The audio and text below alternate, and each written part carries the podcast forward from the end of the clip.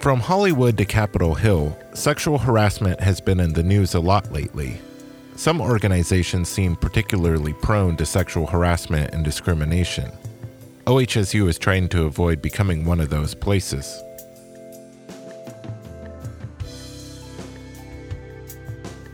It's Tuesday, November 28th, and this is OHSU Week. I'm Patrick Holmes.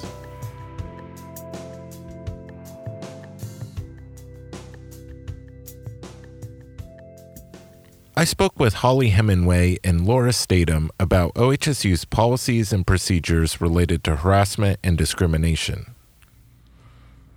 So, Holly, what is your role at OHSU? I'm the Director of Human Resources for Healthcare and Central Services and also do Employee and Labor Relations for OHSU. And Laura, what is your role? Um, my role is the Interim Associate Director for the Affirmative Action Equal Opportunity Department and Title IX Coordinator for OHSU. What is Title IX and what does it mean to be the Title IX Coordinator? Um, Title IX of the Education Amendments of 1972 is a federal law which prohibits discrimination on the basis of sex or gender in employment as well as in education programs and activities. Um, it includes behaviors such as uh, sexual harassment, sexual violence and misconduct, sexual assault, sexual exploitation, stalking, bullying, partnership, really partner relationship violence. Um, it applies to all students, employees, faculty, and visitors, guests, patients. Um, so all members of the OHSU commi- uh, community are um, covered under Title IX. And as Title IX coordinator, I oversee OHSU's compliance with Title IX, and that includes overseeing our investigations related to Title IX violations, as well as any training and education um, and responses to Title IX violation complaints um, and providing resources and support to uh, parties involved. So this is the same Title IX that people think of when they think of women in athletics, but it's it's, It's- sounds like it's a lot more than that. It is. It's a lot more than that. So it's grown a lot in the last um, 20 years. It's always been uh, intended to uh, apply broadly, but at, for the first 30 years or so, it's been primarily uh, focused on Title IX uh, athletics, so women in sports. Um, but uh, we're seeing a lot more attention right now in uh, sexual assault on college campuses, and now it's reaching uh, other higher education institutions like OHSU. So, Holly, sexual harassment has been in the news a lot lately. What is OHSU's policy on sexual harassment? So, OHSU actually has two policies one overarching harassment, um, which covers all protected classes, and then one on sexual harassment. Both of these policies are on O2 and available to employees. I think the important thing to point out about both policies is that all members of the OHSU community are responsible for reporting if um, they witness or experience any type of harassing behavior. Um, so Holly mentioned reporting options, and OHSU has several formal options for reporting concerns. They can call or email my office, um, the Affirmative Action Equal Opportunity Office, which is the office primarily responsible for investigating any civil rights complaints. Or they can contact their HR business partner or file a report through the Integrity Hotline. Um, the Integrity Hotline offers anonymous options for reporting if the person wishes to do so. And you can find information about all of those reporting options on the O2. An employee can also contact their manager or another trusted leader. Um, that person would then be responsible for getting that information to AAEO or HR. If someone experiences or witnesses something that they believe might be violence or sexual violence, um, we would also encourage them to contact public safety. Um, if anyone reported something of that nature to our office, we wouldn't report on their behalf, but would give them options about reporting to public safety if that's what they d- chose to do. Um, the important thing for us is that we want folks to raise their concerns because we really can't do anything about it unless we know about it. employees shouldn't be worried or students shouldn't be worried about whether they are using the correct avenue to report, just that they are um, getting help and resources and uh, trust that we will um, get the information to the right department. What is the difference between discrimination and harassment? Discrimination occurs when someone treats members of a certain protected class unfairly and differently because of their membership in those groups. Harassment is a form of discrimination, and it involves acts or behaviors that are typically targeted towards one person or a group of people. So, for example, if a woman isn't selected for a promotion simply on the grounds that she's female, that's discrimination. But if a woman is called derogatory names because she's female, then that's a form of harassment. What happens when someone reports sexual harassment or discrimination at OHSU? Well, before we initiate any type of investigation, we really try to meet with the individual who's reporting it to give them their options and provide them resources and support. We know that reporting can be a really difficult experience, um, so we want to understand what their expectations are and go over next steps. And that would be true whether they um, came to AAEO or HR. We do the majority of investigations into sexual harassment, but we will work closely with HR throughout the process if an employee is involved, and HR will do some of those cases as well. Um, we take seriously all complaints of sex and gender discrimination and harassment, but we are also committed to respecting the privacy and limiting the sharing of information that we dis- uh, disclose to those who have a need to know. You mentioned investigating these claims. Who are the people who do the investigations and what's their background?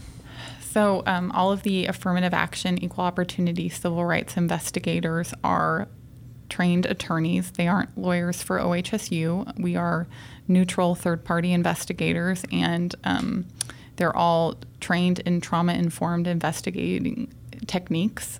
So, we do try to um, make the experience, although difficult, as uh, comfortable as possible under the circumstances. We have a great team of people, and um, they're all trained to provide resources and support to folks, whether you're a reporting or responding party. And they all have experience in um, investigating these types of complaints. OHSU employees are constantly interacting with patients and other members of the public. What if the harassment is coming from someone who doesn't work for OHSU? Yeah, anytime a person's subjected to a hostile work environment um, or educational environment that's due to harassment or discrimination, OHSU is obligated to take certain action, and it, that's regardless of who do, is doing the harassing. Uh, sometimes it's committed by people who don't work or go to school here. Um, we have instances where that might come from patients, vendors, independent contractors regardless when it's committed to an OHSU member, um, whether it's by an OHSU member or not, our responsibility is the same. We must take reasonable steps to put an end to the harassing behavior. So, what information should someone who reported sexual harassment or discrimination expect to receive about the investigation? So, an important thing to know is that AAEO and HR um, offer a breadth of re- resolution options for complaints and concerns reported to our departments. Regardless of how we receive the report, our priorities are to ensure the reporting party's safety while offering a space for choice in the next steps. So, prior to taking any identifying information, we do attempt to answer questions and provide confidential resources who individ- to individuals who may be interested in reporting. Some of those confidential resources, just so folks know, if you're an employee, you can speak with Merle Graybill, who's the ombudsman. She's also available to students. Students also can access the JBT Health and Wellness Center confidentially, and we also have the Employee Assistance Program for employees. Our investigations determine whether a respondent has violated OHSU's policy, and if so, what disciplinary actions and remedial measures are appropriate. And we do that in collaboration with HR. OHSU uses the preponderance of the evidence standard to determine whether that there has been a policy violation, and that means over 50% of the evidence supports a finding. So once a report has been made and um, an investigator has been assigned to the case. That investigator will meet with the parties individually to take their statements. The parties also have a right to have an advisor with them at that interview. They'll, res- they'll speak to relevant witnesses and review um, evidence before making that determination. And while an investigation is pending, we can also take Im- implement interim measures as appropriate under the circumstances to assist or protect persons who may have been subjected to sexual harassment or misconduct, as well as to protect the OHSU community from the misconduct reoccurring. So, for example, that could include accommodating a work schedule change or um, offering support or counseling to the individuals involved. So, how does that compare to a criminal investigation? It's quite a bit different. So, the a criminal investigation, the standard of evidence is beyond a reasonable doubt, which is quite a bit higher than our administrative process uh, standard. And um, you know, in a criminal pr- proceeding, you may be subjected to seeing the person in court. Uh, that's not a part of our process. Um, so they're they're quite a bit different. Um, you can, of course, have a lawyer present if you're involved, but the uh, advisors are really to be, we call them potted plants, uh, to serve as a p- support to the person, ask clarifying questions, but that's the extent of the advisor advisor's involvement. We also try to complete our investigations on a timeline of less than 60 days. That's not always possible, but we do try and complete them as quickly as possible. And sometimes criminal cases can take years, if um, particularly if there's physical evidence involved. So, what are potential outcomes from an investigation? For employees, um, we would um, meet with the manager, um, HR, legal, perhaps the AEO would be involved, and we discuss how severe the case is. Um, depending on the person's performance history with us, depending on um, the exact incident that took place, um, different recommendations may come from that. We might recommend training. We might recommend sanctions that would have disciplinary action, which could include termination. So um, there's a lot of factors that come into play. So, if I report a concern, what um, what level of inf- what amount of information should I expect to hear back about what happens if I don't see any visible sign that the person I reported was disciplined? Should I assume that nothing happened? At the conclusion of any investigation, we hold closure meetings with both parties, and um, the person would be notified of whatever information they had a right to know at that time. So that typically wouldn't include what disciplinary action was taken. That's confidential personnel information, but they may be, they will be notified of the outcome. So whether it was substantiated or not. I think that's a piece that's sometimes hard because we can't always see what the disciplinary action is, um, and without knowing that, sometimes it may look like nothing happened, but in reality, it seems like there are cases where something substantial did happen. We Yes. just just can't share it. Yeah, I think that's a great point, and um, I think that we really need to put our trust in our HR business partners, our management team, um, that they're making the right decisions and that they're they're doing the right thing to remedy the situation if there has been a finding. Well, so speaking of trust, I've heard a lot lately about institutional biases that protect perpetrators of sexual harassment. Uh, specifically, it's been in the news a lot lately about Congress and Hollywood, and and one example of institutional bias is non-disclosure agreements, which prevent victims from speaking out publicly, and are seen by many as protecting perpetrators. Does OHSU require individuals who are reporting sexual harassment to sign non-disclosure agreements? So OHSU does not require non-disclosure agreements um, for those reporting potential harassment or discrimination. We do encourage confidentiality for, from all of those who participate in an investigation, and that's so we can conduct the investigation as fairly and objectively as possible. But Oregon labor laws and other laws and regulations prevent us from prohibiting employees to discuss a claim of harassment. From time to time, a post investigation resolution may include a separation agreement. And a separation agreement is a legal document that the parties execute to close the dispute. These agreements may contain non disclosure language as part of the closing out of the case.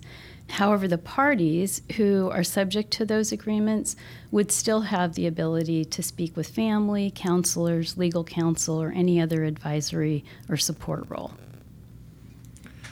So, what prevents these forms of institutional bias from existing here at OHSU?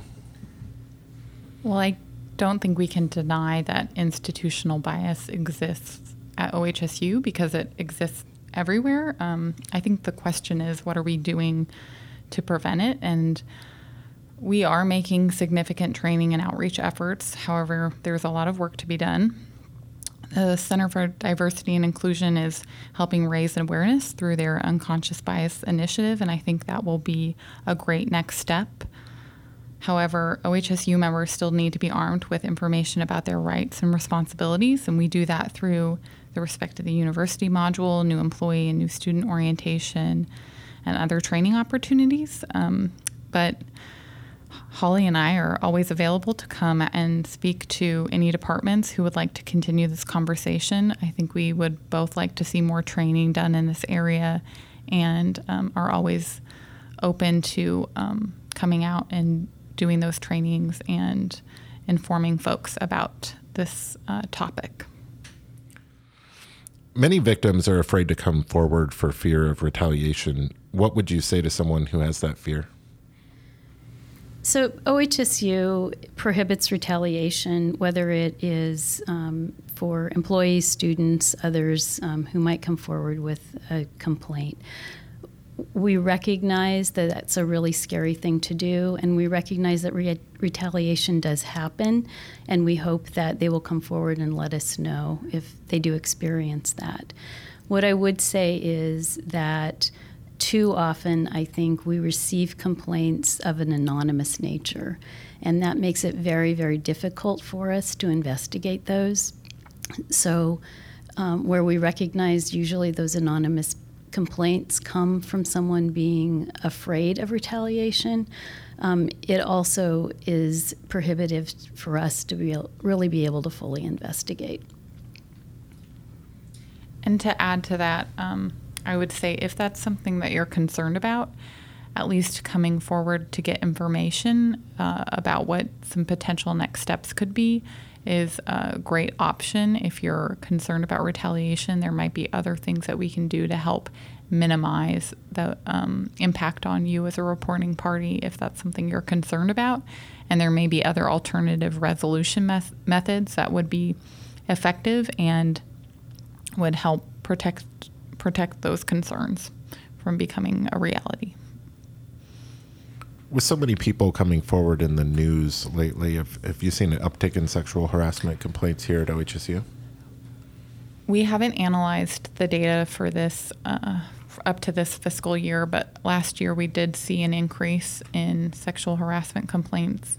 And we've definitely had increased conversation and discussion on this topic, especially this fall. And I think that's a great indicator. It's a really positive indicator. It um, we would never say that an increase in complaints is a bad thing. We think it's a good thing because we know that these things have been happening, but people are now feeling empowered to come forward.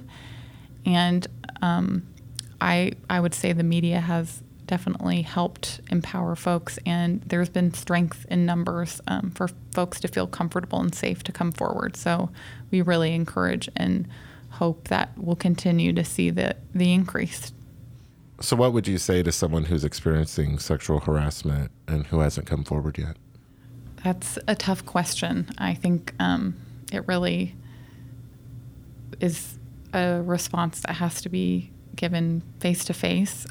It's a really traumatizing experience, and um, I recognize that. Holly, we recognize that. Our offices experience and see folks coming in all the time who are dealing with these situations. So I would say you're not alone, unfortunately, um, but that you have support and resources available to you at AEO, in HR, um, throughout campus. You you do have allies and support networks here, and um, if you contact us, if you reach out, we can help we can help you.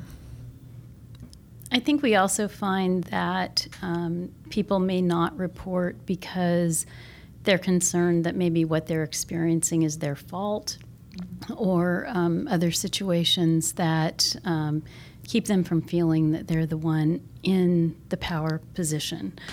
I would say that if they're experiencing some concern, that the first thing that they need to know is we want to know about it.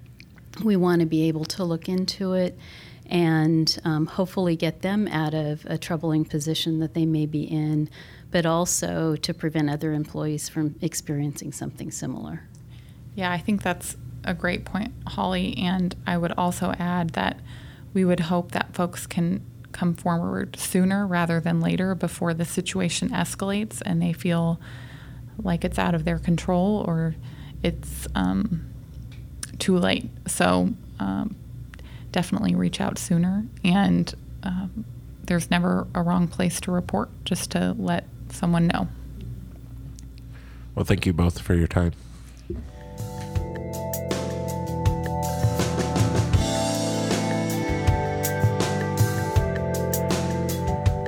OHSU Week is a production of Strategic Communications. This episode was produced by me and edited by Josh Anderson.